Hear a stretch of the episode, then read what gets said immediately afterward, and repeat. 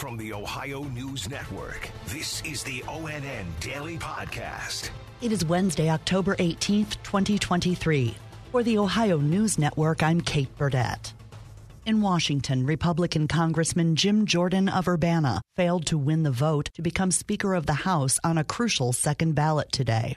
There is now a growing chorus of people, including former Republican House Speakers Newt Gingrich and John Boehner, calling for Speaker pro tem Patrick McHenry to be made the temporary Speaker. Jordan's effort to acquire the Speaker's gavel is drawing mixed reaction from his constituents. ONN's Matt Rascone paid a visit to Mansfield, which is in Jordan's district. Jordan has represented Ohio's 4th congressional district since 2007. Jordan seems like he's got a better head on his shoulders. Oh, I think he'll be an excellent House Speaker. He's a a real Republican. I think we need to look at another person. Jim Jordan, a strong election denier, um, a rebel rouser, somebody that obviously doesn't seem like he's going to work with the other side of the aisle, wouldn't be my first choice. Matt Rascone in Mansfield. A firefighter who works for Norwich Township near Hilliard on the west side of Columbus was arrested for possessing child pornography. ONN's Yolanda Harris reports. The case against a Norwich Township firefighter was dismissed after prosecutors say they will try to escalate his case to a grand jury. He was charged related to possession of child sexual abuse materials. 22 year old Caden Woodward is accused of having a Cash App account that he used to send money to a 17 year old girl for sexually explicit images. Woodward is currently on paid leave with the fire department. I'm Yolanda Harris. A man from Dayton is headed to prison for life for the fatal shooting of a homeless man in the city two years ago. Here's ONN's Parker Testa. 47 year old Donnie Tunstall was sentenced to 26 years to life for the June 2021 shooting death of Daniel Birch. Tunstall was indicted on charges including murder and felonious assault. He was found guilty in September. Parker Testa, ONN. Early voting is underway for Ohio's November 7th general election, and one of the statewide issues on the ballot is Issue 1, which could put abortion rights in the state's constitution. ONN's Lydia Esparra in Cleveland has more on how this issue has created a divide among some Catholics. According to Pew Research, Protestants make the largest religion in Ohio, followed by Catholicism. And for Catholics, this is a divide for their church. Among Catholics who attend Mass at least once a week, about two thirds, at 68%, say abortion should be illegal in all or most cases. Catholics who do not attend Mass weekly, that's 65%, say abortion should be legal in all or most cases. Lydia Esparra in Cleveland. Fentanyl kills thousands of people every year. The Drug Enforcement Administration is holding a family summit north of Columbus tomorrow to talk about it. ONN's Clay Gordon has details. Everything is happening at the Scioto Reserve Country Club. It's in Powell tomorrow morning at 9. You can register for free at Ohio Family Summit 2023 tickets.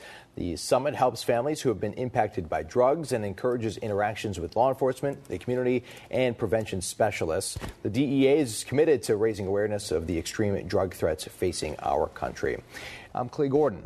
Homicides, robbery, burglary, and shootings are all down in Toledo this year, according to the city's mayor and police chief. Mayor Wade Kapszukiewicz says there was a spike during the pandemic. The anxiety uh, that many people felt in during the pandemic was real. I just think factor after factor after factor um, produced the heartbreaking and unacceptable numbers that we saw in this city and in this country. He says youth involved in violent crimes is a serious issue still to address.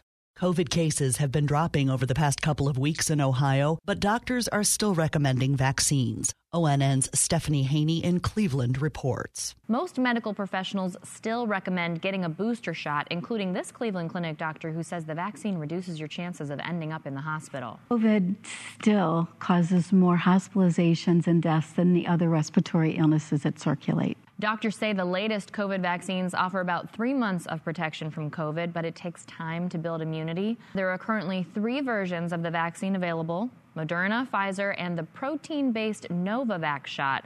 That's available to anyone who is at least 12 years old. I'm Stephanie Haney. American Airlines stopped serving Toledo Express Airport last fall, but efforts are being made to expand options for travelers there. ONN's Andre Norrells has the story. Toledo only offers nonstop service to four destinations Phoenix and three vacation spots in Florida, all through Allegiant. Toledo is roughly the same size as Akron, and the airport there flies people to four times as many destinations. Tim O'Donnell is the airport director. He says the Port Authority is working with multiple airlines, offering incentives to bring in something new. We're talking to several airlines. We're very optimistic in the next 12 months that we'll see an uh, announcement coming from Toledo Express Airport. I'm Andre Knowles in Toledo. A central Ohio based company known for its underwear is making news. ONN's Angela An in Columbus explains. For the first time, Victoria's Secret is introducing underwear specifically designed to meet the needs of women with disabilities. The adaptive feature includes magnetic closures, sensory friendly fabric, and fully adjustable and convertible front straps. The VS and Pink adaptive line is now available online and in select stores nationwide.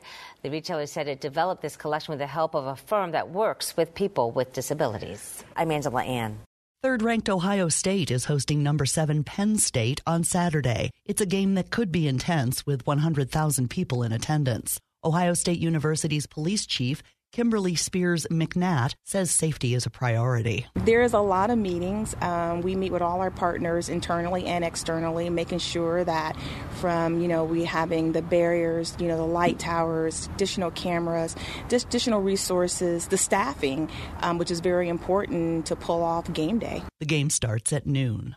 A campaign has begun to bring professional women's soccer to Cleveland. ONN's Emma Henderson reports. The National Women's Soccer League, or NWSL, is a quickly growing league with expansion teams already in the works. The goal here in Cleveland would be to be the 16th team in the league and be announced in 2026. A big goal of the ownership group is aiming for what would be a women's soccer specific stadium built right here in the Cleveland area. Alongside Michael Murphy, who's the co founder and CEO of Cleveland Soccer Group, Rock Entertainment Group, which is the umbrella organization for Cavs owner Dan Gilbert, is part of this initiative in Northeast Ohio, Emma Henderson.